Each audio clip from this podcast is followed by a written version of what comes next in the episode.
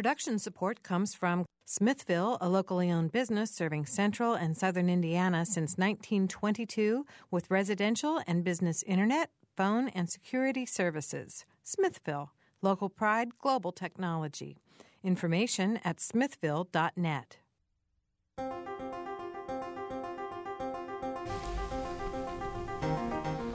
Welcome to Noon Edition. I'm Bob Zaltsberg, editor of the Herald Times, along with co host Mary Catherine Carmichael. And today we're going to talk with three Libertarian candidates who are going to be running in Tuesday's election.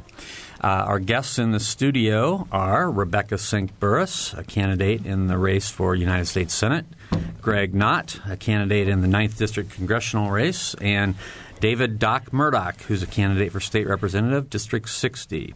You can join us on the program by phoning 855 0811 or 1 877 285 9348. And our web address is wfiu.org slash noon edition. You can go to the website for uh, discussion, uh, live discussion on the program, and to uh, send us a question if you want us to ask a question.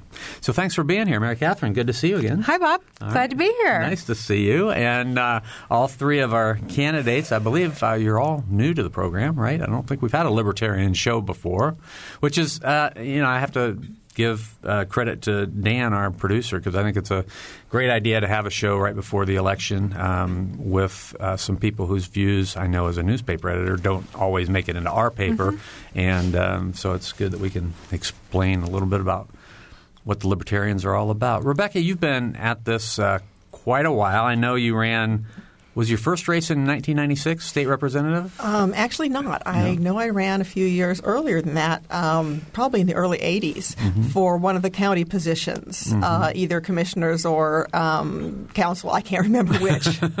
but state representative 1996, you ran for U.S. Senate once before in mm-hmm. 1998, mm-hmm. uh, for Secretary of State in 2002, and now for U.S. Senate in 2010. What keeps you sort of coming back to run as a libertarian? You have such an uphill battle to try to uh, to certainly to win a, a, race? Well, it's really all about building the party and getting a, uh, a forum for the views because through running for office, that's often the first way that people find out about the Libertarian Party. And that's one of the strongest reasons that I do it, so that people keep discovering uh, those ideas. And so many people will say to me, Oh, I didn't know there was a political party that felt like I did. And that that really keeps keeps you going in this. Mm-hmm. Mm-hmm. And Greg, this is your first first run.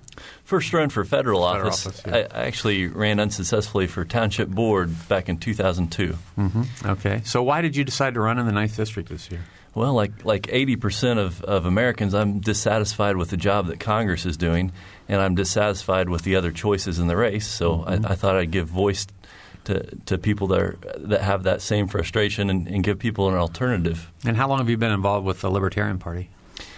I, I got active with the local group uh, probably 2002, and I've probably been voting that way since 1998. Mm-hmm. Okay. And David, Doc, you say you're, you're well known as Doc Murdock. Yes, but, but yeah, the ballot call, calls you David W. Doc Murdock. Correct. Right? Okay. So, uh, is this your first run for I ran for county council for Brown County a few years back. Mm-hmm. And why did you decide to get into this on a new level to run for state representative? Well, because I live in the district and I was told that Ms. Welch had in the past run unopposed a few times, and uh, it was decided we just couldn't let that happen again. Mm-hmm. Okay. Well, if you have questions for our libertarian candidates who are here today, please phone us at 855 0811 1 877 285 9348. And our web address is wfiu.org slash noon edition. Well, I would just really appreciate uh, libertarian, what it means to be a libertarian 101. Who wants to take it? I'll, I'll start. Okay, uh, great. Because there is it's there's quite a depth to the whole philosophy. I, am sure I, am asking for what is probably going to have to be an oversimplification, but exactly. start with me there if exactly. you would, please. We really are the uh, historical heirs of the founding fathers because we believe in the limited government vision that they put into practice with our Constitution, and that limited government vision does include um, the free market as your economic system because that's the only system that is consistent with recognizing individual rights. And that's the individual right in this case to trade with others without interference. Uh, a lot of the people came over to this country because they were wanting to leave behind the mercantilism of Europe that prevented them from earning a living because they weren't born into this guild or, you know, part of that part of the community. And so economic freedom was a big part of why people came over here, as well as uh, religious freedom that I think we, we all think of first. But there's we can we can sometimes say we're economically conservative and socially liberal. That economically we want the free market and understand that that produces prosperity uh, in the society. So completely without regu- regulation? No, not completely. We're, the government is there to protect from the use of force and fraud in individual relationships as well as in business relationships. So no regulation does and government does play a role. Okay. It's just a more limited role than I than I think we've grown into today. Okay. Um, and then on the social issues side, you know, people have a right to live their life as they choose, and the government's role is to protect and have equal rights for every citizen in society, equal under the law. Mm-hmm. So, on a uh, let's just sort of frame this with some of the um, some of the big issues of sure. our day: healthcare. Um, would a libertarian perspective have supported the uh, government health care plan as as proposed by President Obama and passed by the Congress? No, we don't. We don't would not consider health care a right. It is a service, and it is um, a, a, something that is best provided by the free market, which we have not had in health care in a long time. Mm-hmm. Um, more than fifty cents out of every dollar is spent by the federal government when it comes to health care, and that's that's not a free market. There's lots of regulations in there that prevent people from making their own arrangements that would lower the cost. Uh, one good example of that is uh, LASIK eye surgery. Uh, many people have had that, and over the last 10 to 15 years, the price has come down, the uh, quality has gone up. There's been innovation. And that's what you get when you have a price mechanism that can work for people.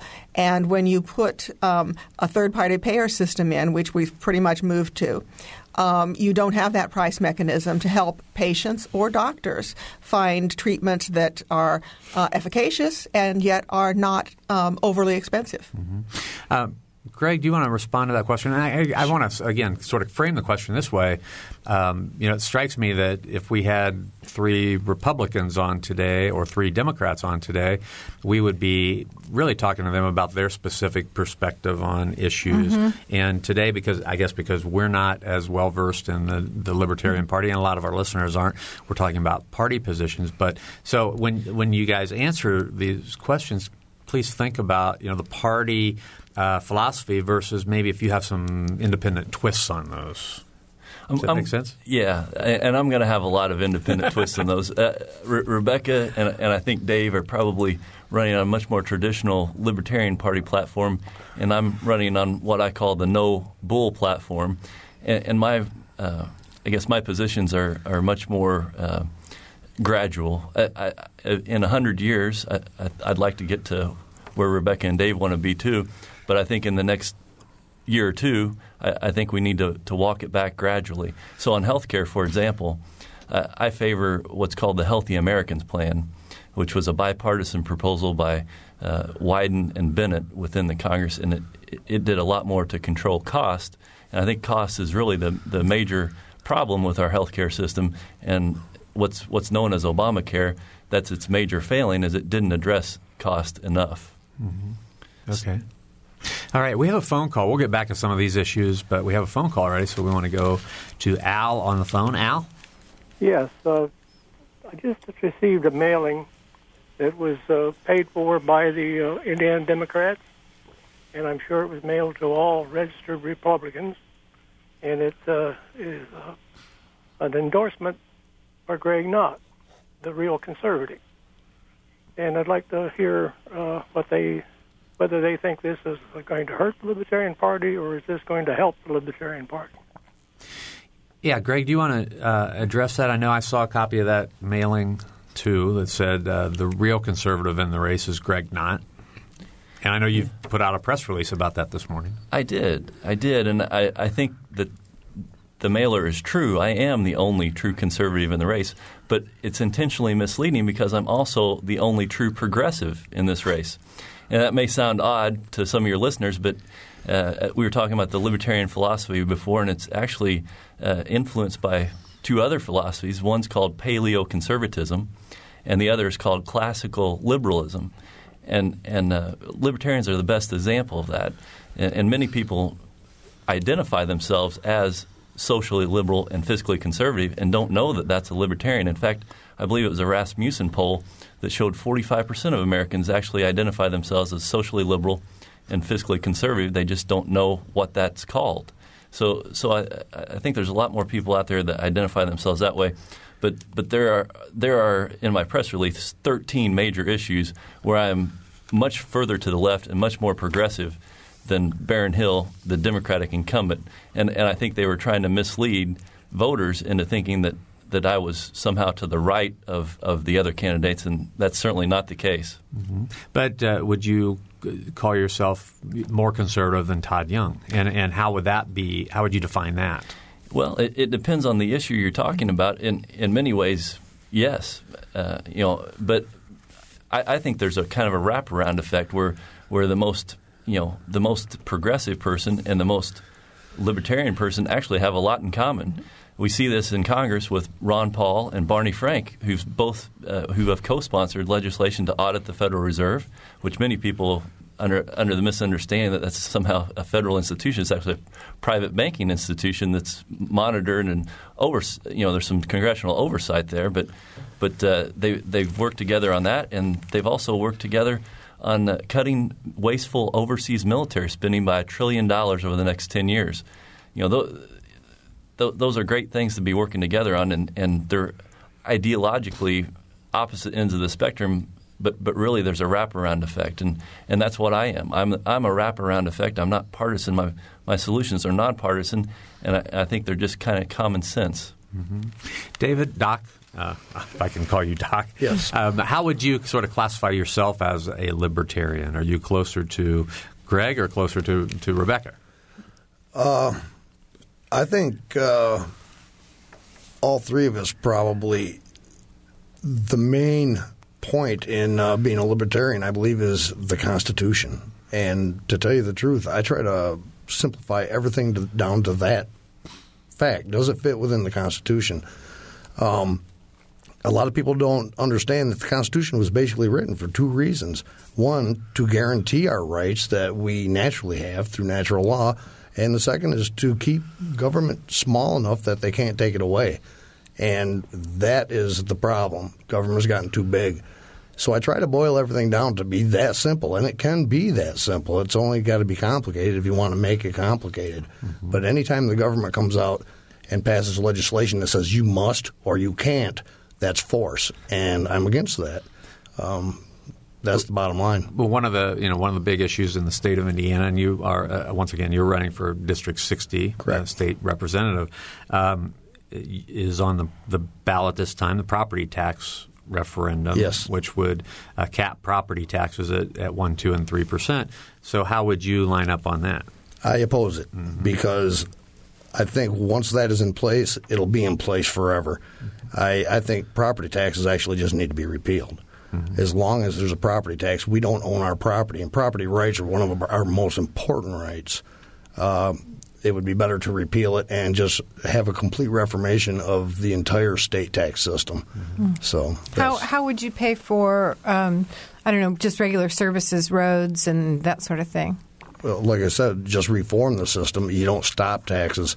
I 100% believe that we need to pay for government to do as it was designed to do. Okay, but anything that government has as far as a program that is outside of the state of Indiana Constitution, we shouldn't be paying for. There's so much of that, and that's why the government gets so big, and it's in it's got his fingers in every facet of our life, and it doesn't need to be. What about, um, for example, care of the people in our state that can't care for themselves? How would you handle that sort of a problem? I'm thinking of people with um, severe mental illness, um, you know, um, that sort of thing.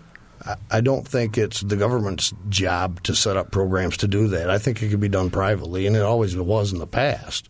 Uh, that's I mean, that's what I think. Mm-hmm. So uh, again, Doc, what are the key things then? Uh, police and fire. I know libertarians are uh, for security. I, I guess for um, the public. What other things do you do, do you, uh, as you interpret the Indiana Constitution, should government be funding versus some of the things that it's funding now? Uh, I'd rather talk about what they shouldn't Okay, be funding. that's fine. Let's talk about grants and subsidies. First of all, those need to be cut immediately. Think of the millions of dollars that could be cut right directly eh, with a stroke of a pen out of the state budget. Along with that, the entire departments that are there only to administrate those.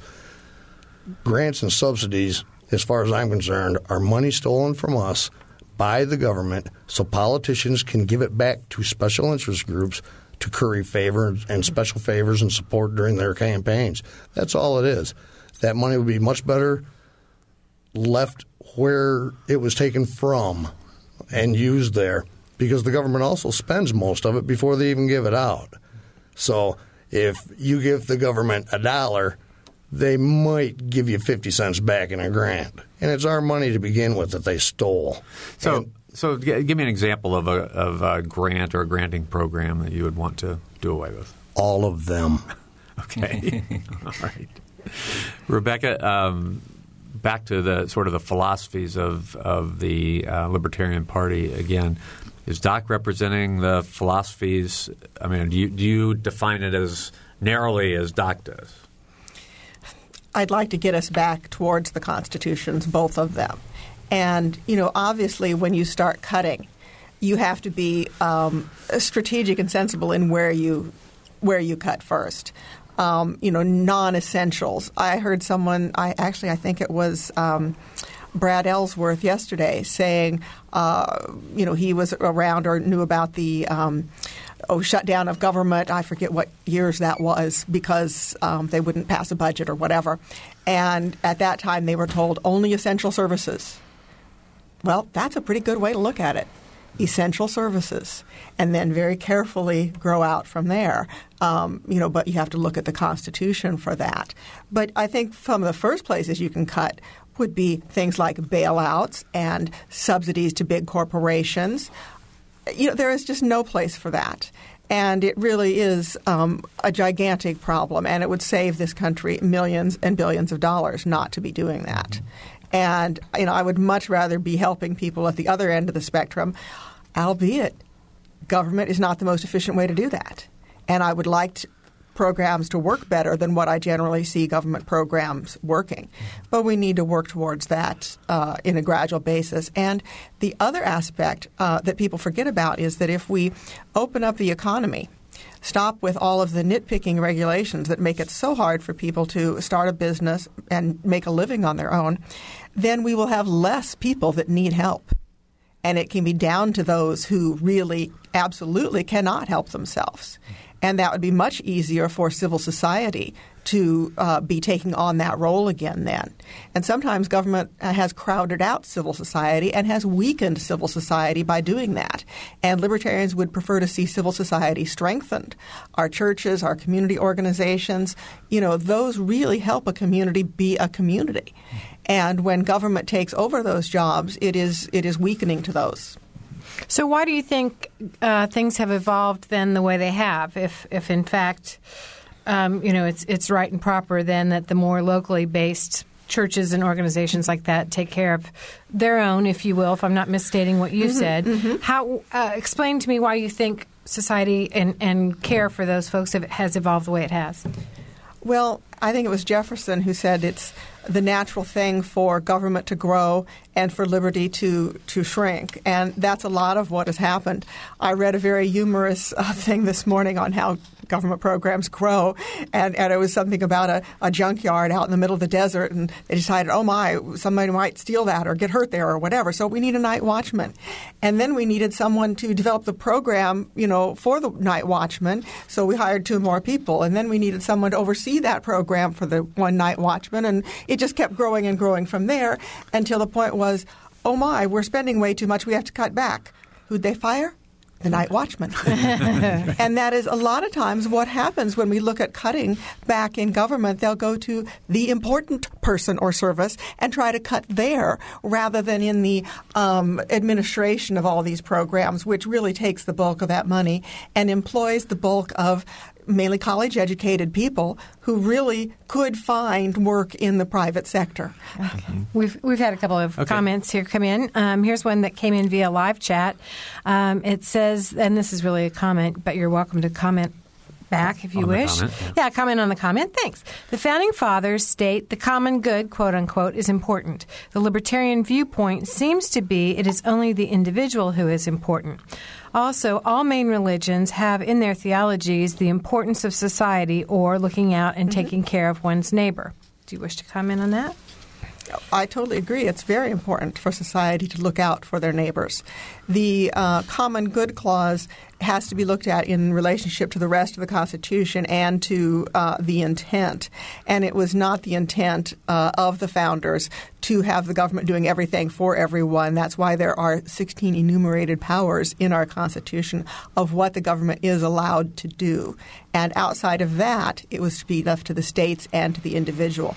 The individual is the smallest minority and we must look after that person's um, rights and privileges as a human being. And, and that's what the Constitution is about. It is not saying the individual is the most important, important person and everyone should be self sufficient and, and not depend on community. That's absolutely not what it means. We have to have communities. We are a, a, human beings live in societies, and you know that should be strengthened. And and that is a I think a misunderstanding of the libertarian view. Um, and I blame ourselves. We've had some of the best ideas and some of the worst marketing that we could possibly have, and um, and I'm hoping to you know move that along. But I think even Adams and Jefferson couldn't agree exactly on on you know the the Constitution and and what it meant and how far it reached. I mean, these are discussions that go on. They they started at the top, and you know, two hundred plus years later, certainly, you know, they continue. So I do think that there's an awful lot of room for uh, interpretation. There is, but one of the main reasons that our government is set up like it is, it came from the states. The states came together and formed the federal government, and the idea was for the federal government to be limited, mm-hmm. and the states to be where you experiment with those things. And that way, if an experiment worked, fine. Other uh, states would copy that model. If it didn't work, it wasn't hurting the whole country. And people could vote with their feet by leaving one state and going to another who's had policies that they preferred. Mm-hmm. And so that's where where those experiments can take place rather than at the federal level. So federal mandates must drive you crazy. Uh, don't like them a whole lot. Okay. I, I got I, another comment yeah, too. Greg, but, but yeah, before, go ahead. Well, before I go to, to Greg, I just want to ask Doc because you know Rebecca's talking about how a lot of the power should come from the states. You seem, I mean, you talked about the Indiana Constitution. Um, you uh, were you talking about the Indiana Constitution or more of a federal constitution? Well, actually, both. Yeah. Uh, as far as the experimentation at the state level, it sh- I mean, you sh- the state should look for the best way to do things. But when they try something and it doesn't work, then stop it. Stop it and move to something else. If it's a problem that needs to be addressed, then and you aren't addressing it effectively, then stop what you're doing and try something else. But what's done now is just put layers and layers and layers of legislation on top of it and throw more money at it. And the next year, you look at it and say, wow, that didn't work. We must need more money. And that money comes right out of my pocket and your pocket. So I would think that you would care about that. Greg? I wanted to give you one federal mandate that I'm in favor of that hasn't gotten a lot of play. It's, it's about I 69. I, I would like to co sponsor legislation in Congress to use what they did with the the federal mandate for seatbelt laws. They didn't say states you have to have a seatbelt law. They said states if you don't, you're not getting any more federal highway money. Well, my proposal is that Indiana not get any more federal highway money until they choose either the no build I-69 option or the route that doesn't go through Bloomington with the new terrain it, it would have to follow US 41 up to I 70 and across to Indianapolis. That'd save a billion dollars, at least a billion dollars, which could be used to help the folks down around the Louisville area so they don't have to pay tolls on their existing bridge to, to pay for their new East End bridge.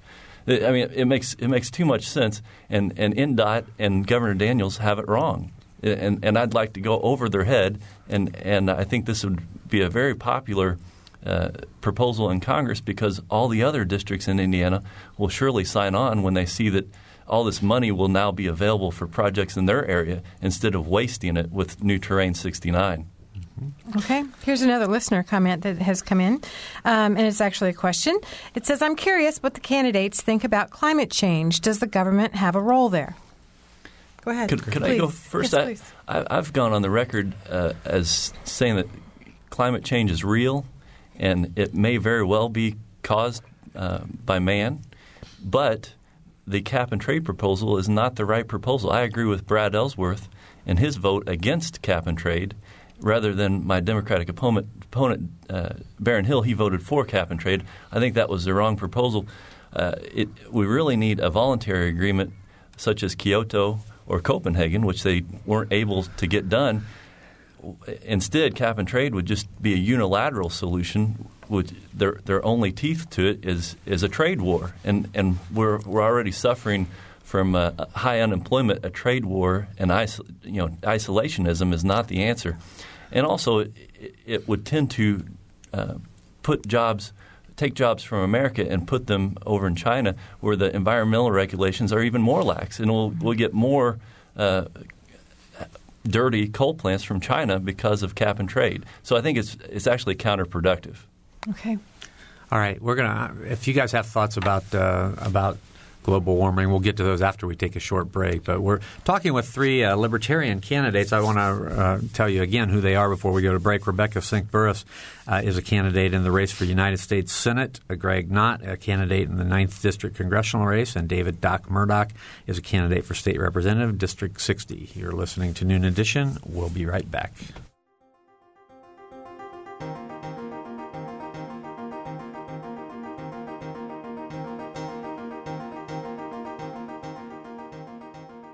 This is Noon Edition on WFIU. Production support comes from Smithville. Information at smithville.net. You can take WFIU programs with you by downloading our podcast directly to your computer, iPod, or portable player. Programs like Noon Edition, Ask the Mayor, and Harmonia, or short features like Kinsey Confidential, the Ether Game musical mini quiz, as well as play and opera reviews are all available on demand. Find out more at WFIU.org. And have you heard WFIU's news features? On Fridays, the WFIU news team brings you expanded and in-depth reports on topics affecting South Central Indiana. Listen at 11:33 a.m., 11:55 a.m., and 5:45 p.m. to catch that day's feature. They're also archived on our website, wfiu.org.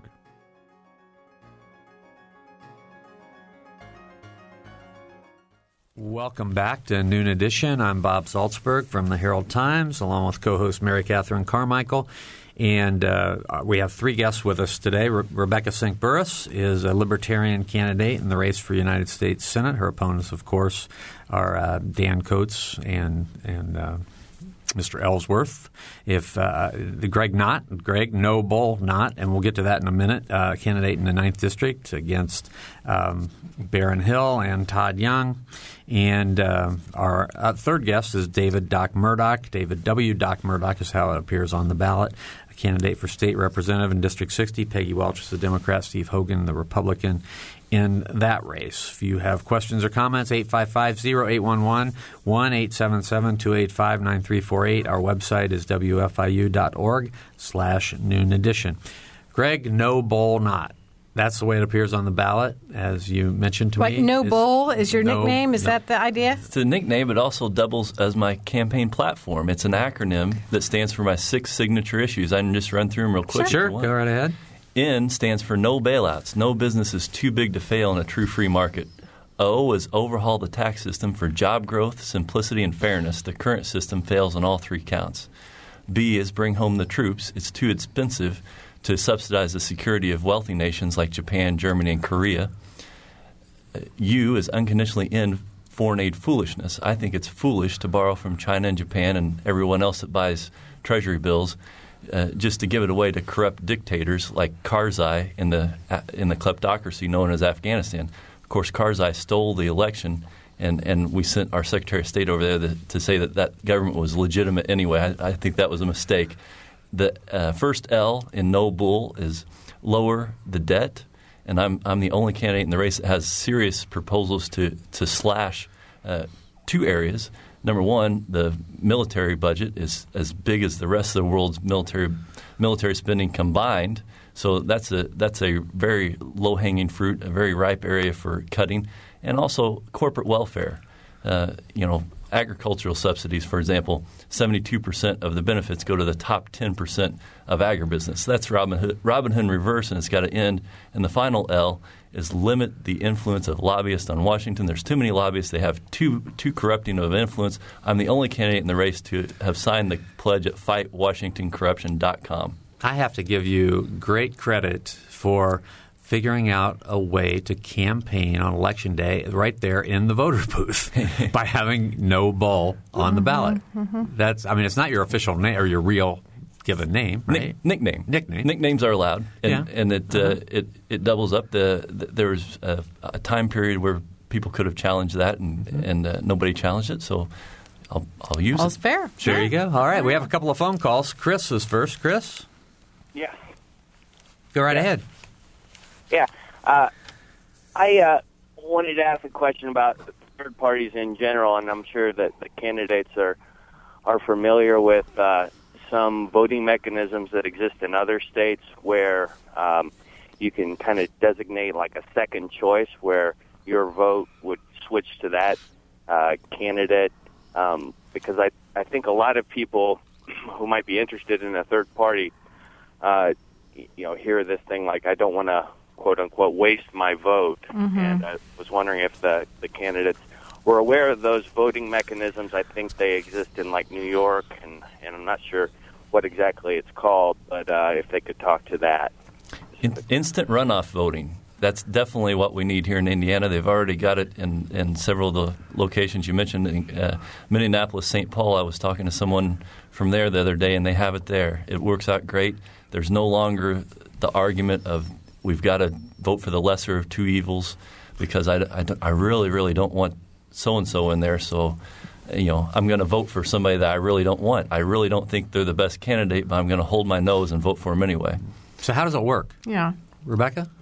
Well, I'm not all that. I'm not an expert on the instant runoff voting, but if you vote uh, your first choice, and then you vote your second choice, and then your third choice. Well, if your first choice um, doesn't win, then your vote is counted for your second choice, and so you've got more opportunity for uh, different choices to end up, you know, winning the election rather than just the two-party winner takes all.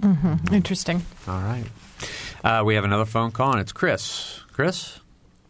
Oh, Chris was gone. We had a no. Yeah, Chris was our first one. Dan, who's our second one? Oh, We don't know. we've lost it. oh well. Call back. You know, right? Call back. Uh, the number is 855-0811 one 285 9348 The web address wfiu.org slash noon edition. You can go there for a discussion uh, or to just leave your question or comment. Okay. Under what circumstances does a libertarian think that it is appropriate for the country to go to war and spend money on war? Anybody? Uh, well, well, the first the first requirement under the Constitution is that the United States House of Representatives, the the People's House, has to declare war. Well, of course, we haven't done that since what World War II. Mm-hmm. So, so th- these are really unconstitutional wars, and I would argue the wars in Iraq and Afghanistan are actually wars of choice, not wars in defense of our, our, our nation, our borders. And uh, so, I, I would argue against all undeclared wars of choice. Would Again, like if, if we have not been attacked, then we should not be going militarily into another country, or if an attack is not, you know, absolutely imminent. Um, you know, it's self-defense is is the rationale, and that's for a nation as well as for individuals. We are allowed to protect our rights, our life, our property, et cetera. And there should be no of these undeclared wars and and military actions, even though you know the Congress has very much ceded its authority to declare war to the executive branch, and I think that needs to uh, be backed away from because they, they you know signed the bill with Bush that he could go in if he chose to, and that's just totally abdicating the responsibility that you have as a, a representative, and that's not what the Constitution intended at all. Okay, would you like to comment on that? Well, I, I totally believe in the declaration of war uh, out of the Constitution, but I also believe there's something that a lot of people don't think about. And in accordance with common law, which was the basis for our our legal system, in common law, if you are threatened and basically danger is imminent, even though an attack hasn't taken place, y- you are authorized to Defend yourself. preemptively take take the person down. And I believe that also extends to the country. But still, Congress has to take action to do their part. Okay, to, they should declare war. But uh, I, I don't. I think a lot of people believe that libertarians are just totally against war, and I, I think uh, it should be looked at as we're just very pro security. And if that security is threatened, we have to take action. Thank All you. right, Dave's back on the phone. Let's go to Dave. Sorry about that. I, I think I switched cell towers along the way. Oh. I hate when that happens. Well, hey, I've been concerned about something for a while. Um, in supporting myself and my family, I've been working 40, 50, 60 hours a week for years without near the benefits that a lot of state and federal government employees have realized and continue to realize. And last time I checked, I think in the city that I live in, the average work week for the employees is like 35 hours a week. Seems like we're carrying an awful lot of overhead there. What do you guys think we could do about that? All right, who wants to start? Uh, federal employees, especially, are earning 40 and more percent more than a similar job would pay in the private sector. And that is very out of line because the federal government doesn't have any money, doesn't produce anything. They only have money to use that they take out of the pocket of someone in the private sector. And it used to be that federal employees, well, you didn't get paid as much as you might in the private sector, but it was a secure job, and, and that's one reason people took it. These days, it's a way to get rich. And often to be able to retire early and to then go on and take another federal job and earn another retirement um, income. And, you know, as we saw in Bell, California, it extends not just to federal employees, but can happen at a very local level also, where there's these people were paying themselves incredible uh, six-figure salaries for a very small town, for administering a very small town. And that kind of corruption you know, we've got to move things the other way. Now, Yeah, I have to publicly disagree with you a little bit on this one. I, I have friends in the Obama administration, Mm-hmm. and believe me, they don't call it public service for nothing because they are making a personal financial sacrifice to work in that administration because they could make more in the private sector. I'm sure that is true on some parts, but the statistics are the 40% more than what people make in the private sector. Now, obviously, you know, there's a range, and that's not every single um, a position. I'm, I'm sure we're not probably re- referring to, to your friends in the Obama administration uh, specifically with, with my comment here, but you, you also have to wonder about some of the people that do take a pay cut to work in government, like Hank Paulson, for example, who used to work at Goldman Sachs. I think a lot of uh, Goldman Sachs has a very specific strategy to get their people to retire at 40 and go into high level government positions, not just in this country but around the world, and, and get government favors. It's it's a it's a really corrupting influence. I understand your point. Right.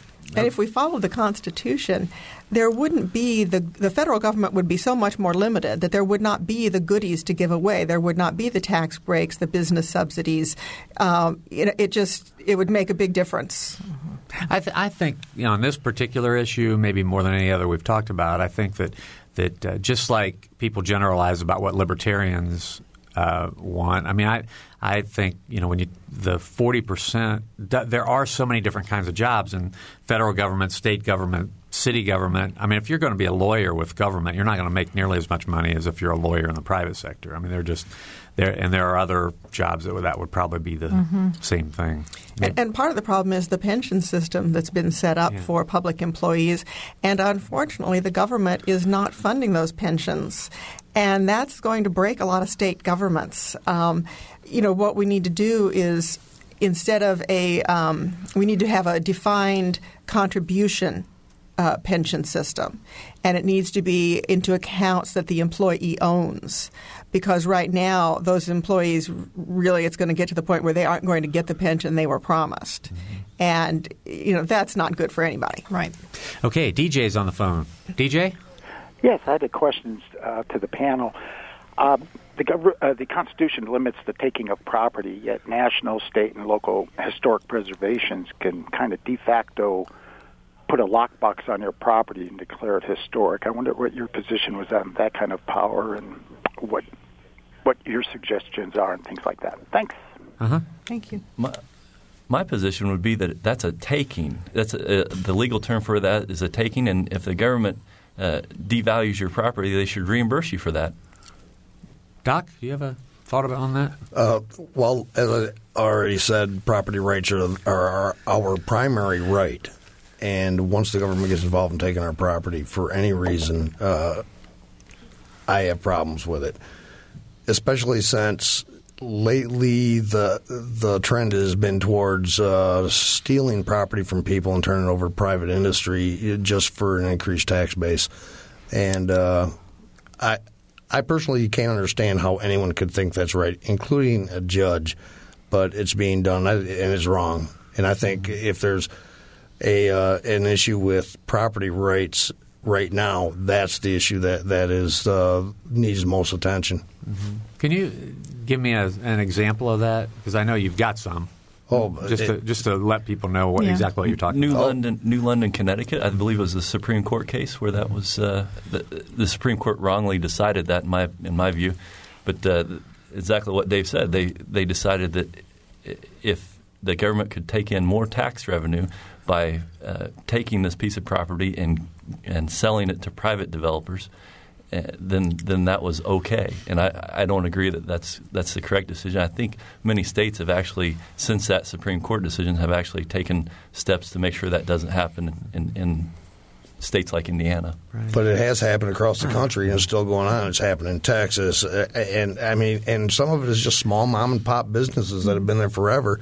But a developer wants that corner because it'll make you know their investment so much better if they if they get that as far as building whatever they're building a strip mall or whatever.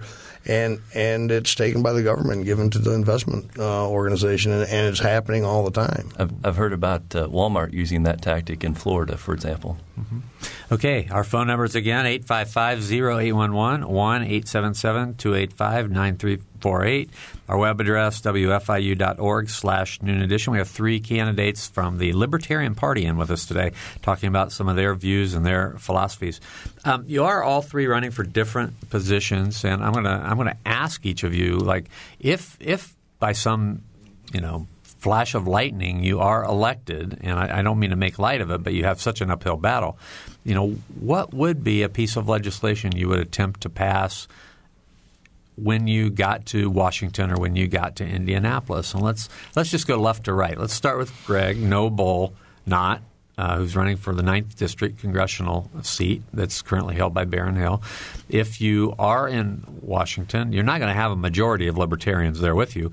What would be, you know, your first course of action? What would you try to do? First, I would co-sponsor the bill we were talking about earlier with Ron Paul and Barney Frank. It's a bipartisan bill to cut military spending, wasteful military spending, by a trillion dollars over the next 10 years.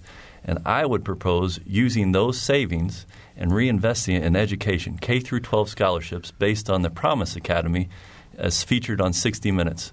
Now, here, our public schools fail one in every four children. We don't graduate them. Well, the Promise Academy graduates 100% of their children, and they're all prepared for the workforce, and, and you know 100% are accepted into college. Well, that's the kind of results we need for every child, not just rich, you know, wealthy children, but all children. So I, I would reinvest the military savings, which we already talked about. We spend as much on our military as the rest of the world combined. There's a lot of room for cuts there, not not just the trillion dollars in the in the Frank Paul bill, but uh, reinvest those in K through 12 scholarships. Put poor parent, poor families, and, and the parents in those families in charge of their child's education and, and what school they want to send them to, and, and they deserve the Promise Academy treatment.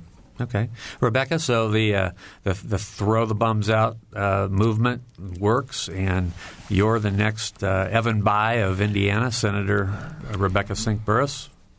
What's going to be your first step, your first move when you get to Washington? It's a hard choice because there's so many. but uh, one of the first things I would do would be propose a balanced budget amendment capping growth at population and inflation. If we did that, we could have a balanced budget by 2020 without draconian cuts that would be almost impossible to make anyway. If we actually kept the spending at the current level and didn't allow it to grow for a few years, capped it there, we would be able to balance the budget by 2016 or 17. And that does not sound like it should take too much um, restraint, spending restraint on the part of anyone in Congress. I think that's eminently doable. Uh, I'd also be working with the others to get uh, H.R. 25, the fair tax bill. Uh, it's also in the Senate. Uh, passed because that's the biggest jobs growth we could ever do, and that's what we need so desperately in this country right now: our, our jobs. Let me follow up on that. The fair tax bill has been um, part of. Uh, it's been in, in Greg's campaign mm-hmm. uh, as a a point of contention for Todd Young. It's been, you know, Todd Young wants to raise your taxes by 23 percent. That is referring to the fair tax bill. So, can you explain what the fair tax bill is? The fair tax, well, the part they leave out of that when they say that Todd Young wants to raise your taxes 23% on everything is that it eliminates almost every other federal tax. No income tax, no payroll taxes, uh, no capital gains tax, no um, death tax, on and on. It eliminates those taxes. You take home your entire paycheck. You don't have to spend hours and hours, and neither does the business you work for, trying to uh, comply with complicated IRS you know, laws and rules and it is a simple 23% flat tax on all new goods and services. It spreads it out uh, so that instead of the payroll taxes, which are just done on people that are working, the tax will be paid by everybody, working or non working, anytime you purchase something. Now, the way it really helps the poor, and this is one of my favorite things about the fair tax, is it really is uh, they get the biggest uh, increase in income from this uh, change in taxation everyone gets a prebate on the amount of tax, sales tax they would have paid each month on basic uh, essentials, goods and services. And so that that is an immediate raise in income for those lower income taxpayers. And many people are paying more in payroll taxes than they pay in income taxes. But no one ever talks about giving tax relief to that group of, of taxpayers. And so this is one of the best things that we could do for the country. Every economist who's really looked at this thing says it's the best jobs bill you know that we could come up with. And it would bring jobs and capital back to this country and have an increase in growth that just you know is off the charts. In about 10 years labor income would increase 40% that's a nice increase. Mm-hmm.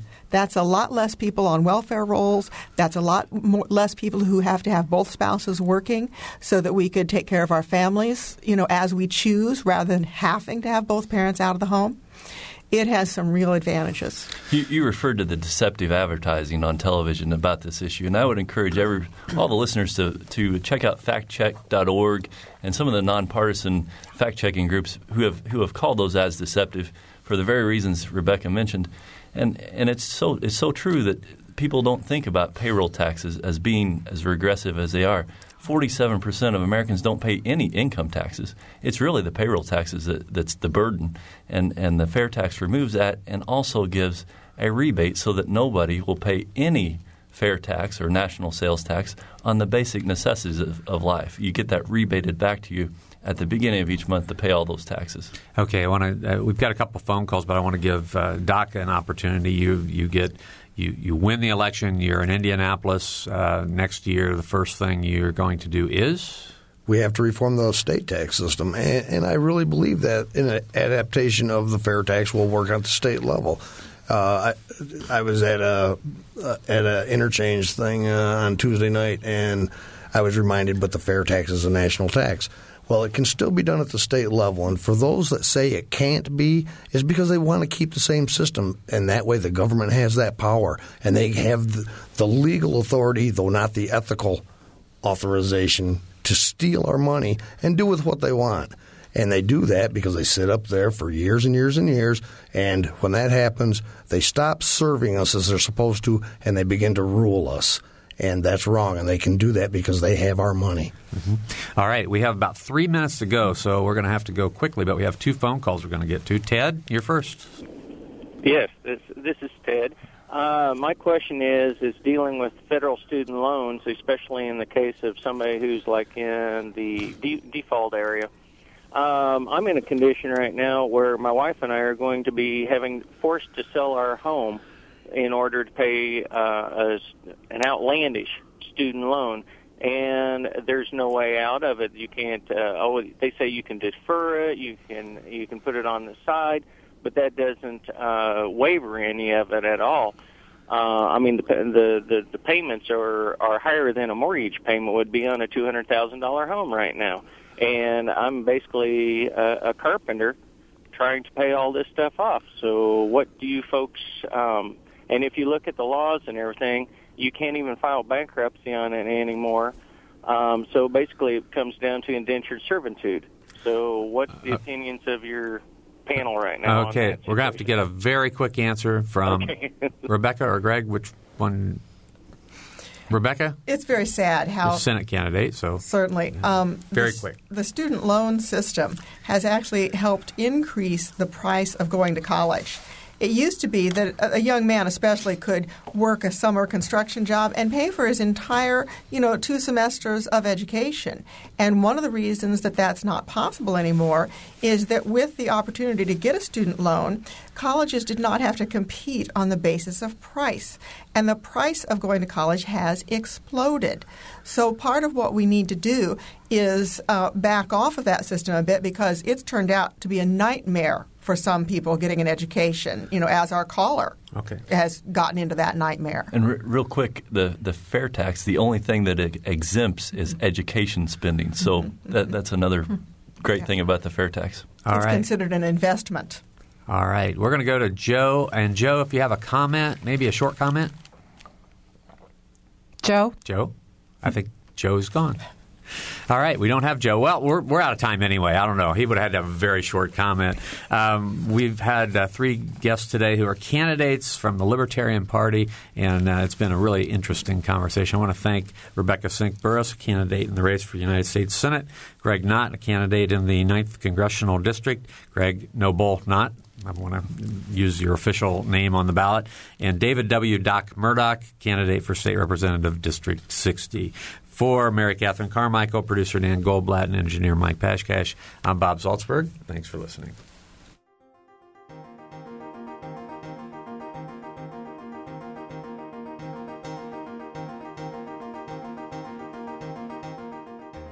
Noon Edition is a production of WFIU and the Herald Times.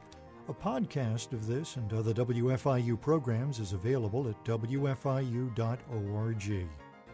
Production support comes from Smithville, a locally owned business serving central and southern Indiana since 1922 with residential and business internet, voice, and security services. Smithville, local pride, global technology. Information at smithville.net.